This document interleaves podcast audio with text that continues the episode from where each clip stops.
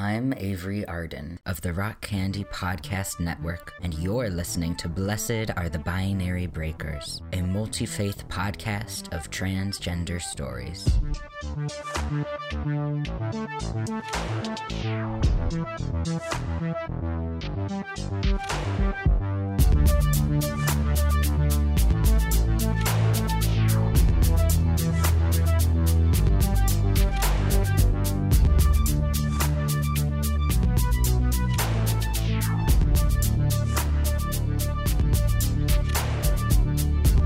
I almost wasn't going to put together an episode for this month because, well, things suck right now on a national and global scale, and it's been hard for me to muster up the motivation to do much of anything. I'm sure some of y'all can relate. But last night I turned to one of the books that brings me the most encouragement in times of trouble Transgender Warriors by Leslie Feinberg. As always, it was fuel for my flagging spirits, and it reminded me how vital it is to know our history as it repeats itself in the present. As TERFs continue to question the womanhood of trans women and girls, as intersex persons continue to be erased from conversations, as abortion once again becomes a right denied, we can look to the wisdom of those who have been through it all before people like Leslie Feinberg. Feinberg, who lived from 1949 to 2014 and is perhaps most famous for her novel Stone Butch Blues, identified herself as an anti racist white, working class, secular Jewish, transgender, lesbian, female, revolutionary communist. Both she, her pronouns and ze, hir pronouns are appropriate to use when talking about hir. Feinberg was the first theorist to advance a Marxist concept of transgender liberation, which forms the foundation of the Transgender Warriors book. The book of the book explores gender diversity throughout history, primarily but not exclusively in Mesopotamia, Europe, and the Americas, and culminates in a grand message for why that history matters in current fights for liberation, not only for trans persons but all oppressed groups.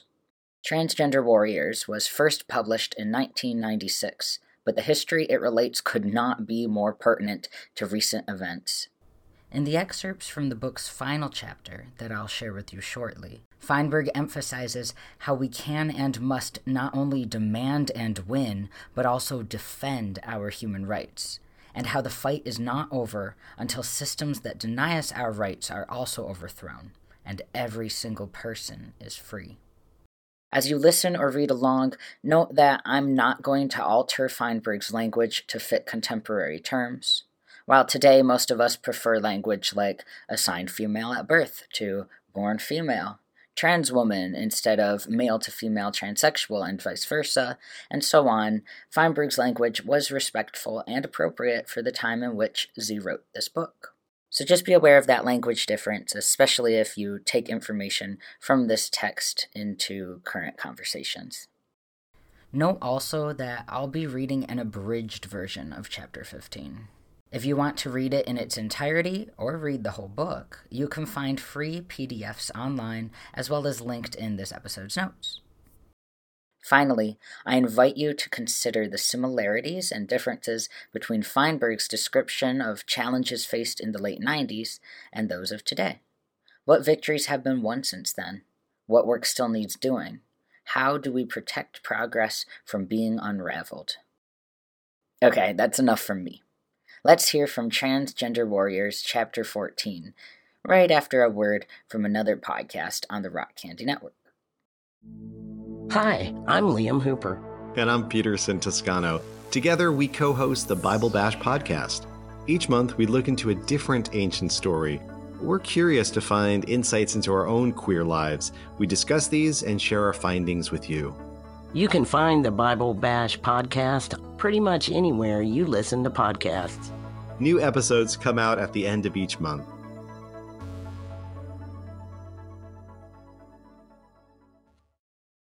At a time when there is no real economic safety net for most working people, and our standard of living is under attack, Is it any wonder that we are witnessing well coordinated, state by state ballot campaigns to strip lesbians, gays, bisexuals, and trans people of any recourse against discrimination by characterizing our progressive civil rights legislation as special rights?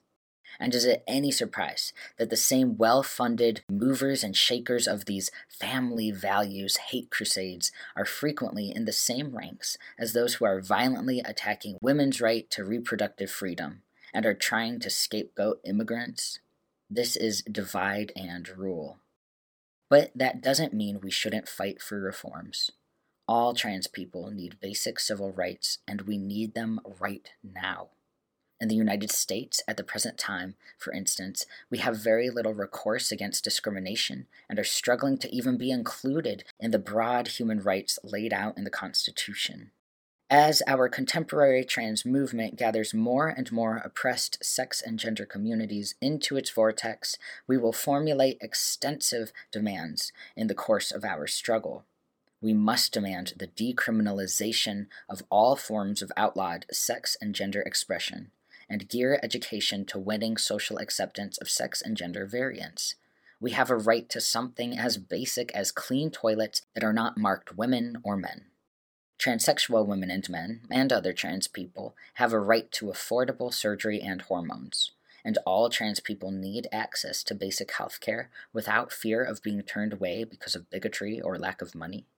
We need to fight discrimination against us in housing and employment, in the military, and in child custody and visitation cases. We need to fight violations of the rights of trans prisoners and trans victims of police brutality. High schools, colleges, and universities need to include trans individuals and struggles in their curricula.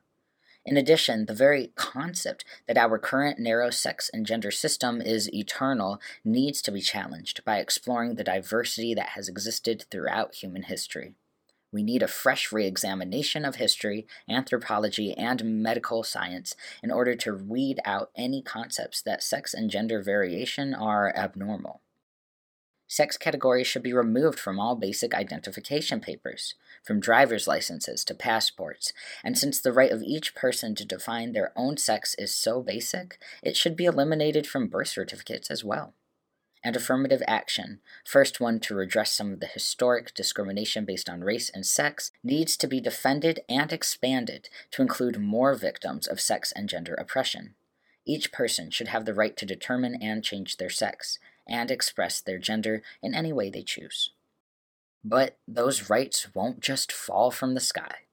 People have a right to food and shelter, and to be free from the threat of sexual or racist violence, too, but all of this takes a struggle. When I grew up, Jim Crow segregation ordinances were the law of the land, it took the mighty upheavals of the civil rights and the black liberation movements to remove some of the most reactionary laws and win progressive anti discrimination and affirmative action legislation.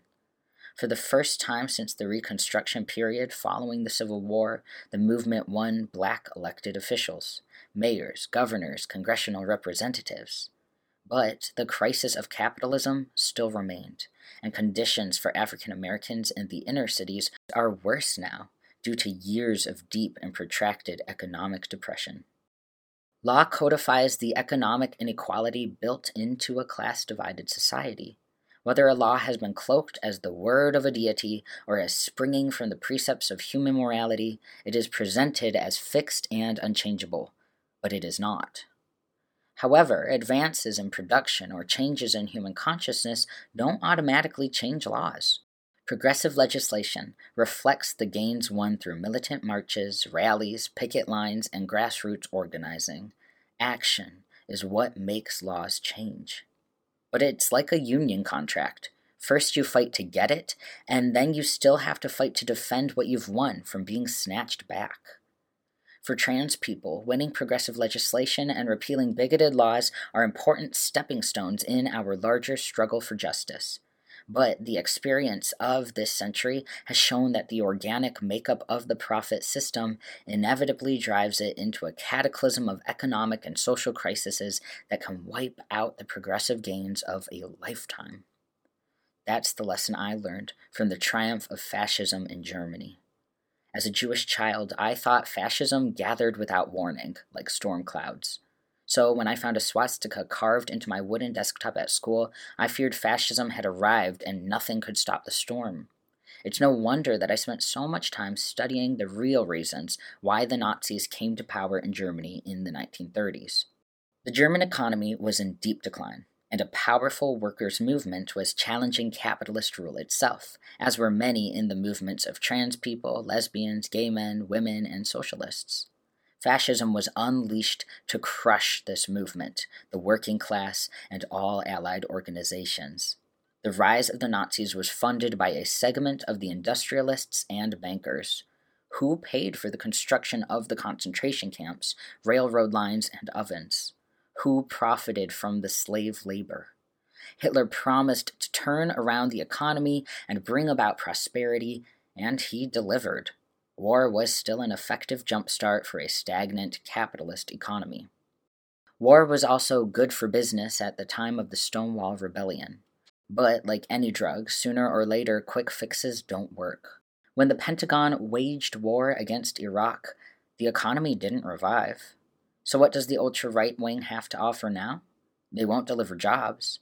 The leaner, meaner restructuring, along with the high tech revolution, has meant more skilled workers are flipping hamburgers for minimum wage. We're faced with either relinquishing what we and earlier generations won in terms of living and working conditions and political gains, or organizing in a broad counteroffensive. Looking only at the past, it might seem unrealistic to think that we in the United States could muster a force capable of challenging the ruling class. But looking forward, from the reality of today, as the cities crumble and steel mill furnaces cool, as debts pile up and war production becomes a permanent feature of the economy, as people are faced with hunger and homelessness, as the government underfunds out of control epidemics like AIDS and breast cancer, the question that must be asked is can such a struggle really be avoided? Isn't it time for the struggle against capitalism to come out of the closet? Isn't it time to shed old illusions, break with ideologies that justify exploitation and human misery, and, most important of all, isn't it time to have confidence in our own abilities to give birth to a new world? From the moment I began to even ask this question as a young activist, I was baited as communist. Well, it's true. I'm not satisfied with removing the laws that determine what clothes I can wear, not when trans youths are sleeping in abandoned cars or on sidewalks. A banker can afford to waste food served at elegant dinners, while black and Latina drag queens are forced to turn tricks in order to buy french fries. What you think the solution is to this social crisis depends on, as the old Union song said, which side are you on? I believe these deep social crises require thoroughgoing social solutions.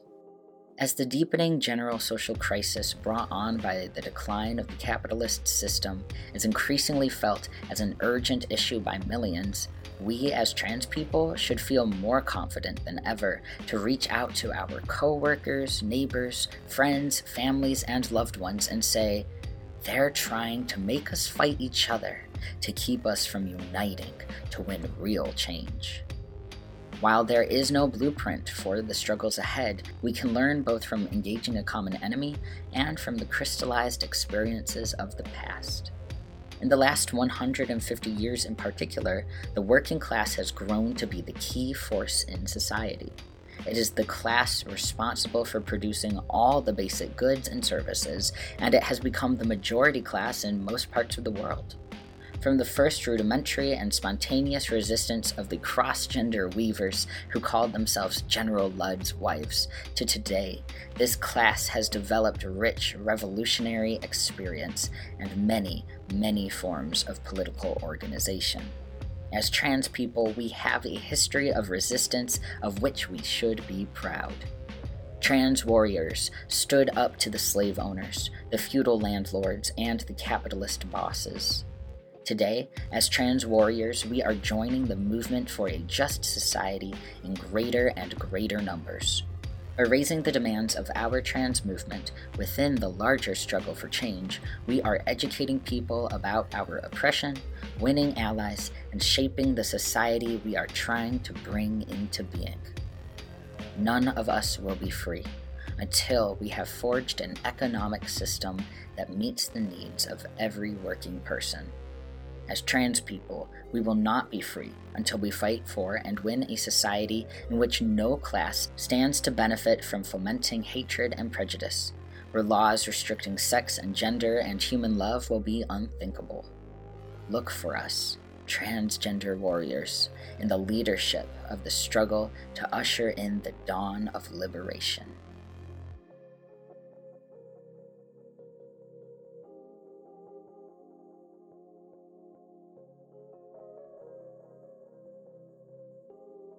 Friends, I hope you found some hope, motivation, or food for thought in these words from Leslie Feinberg.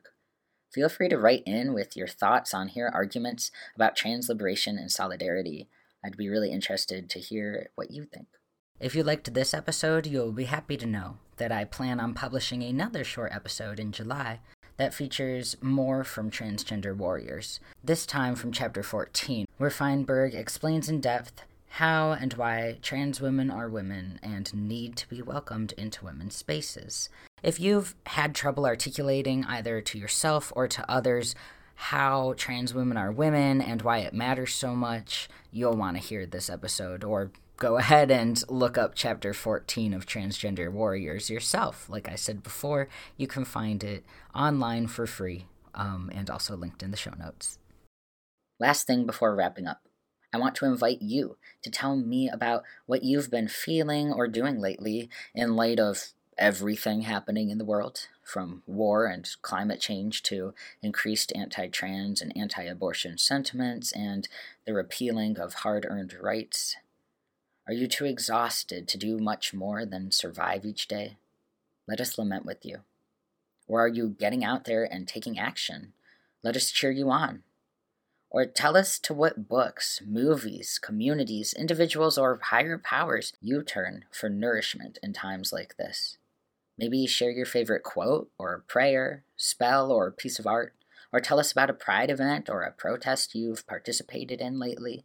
I know I, for one, could really use some commiseration, suggestions for how to get active, or uplifting stories and wisdom.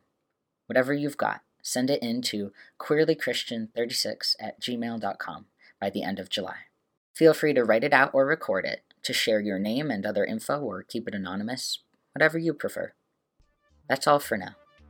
Get on out there and break some binaries, and be a blessing to the world with your life.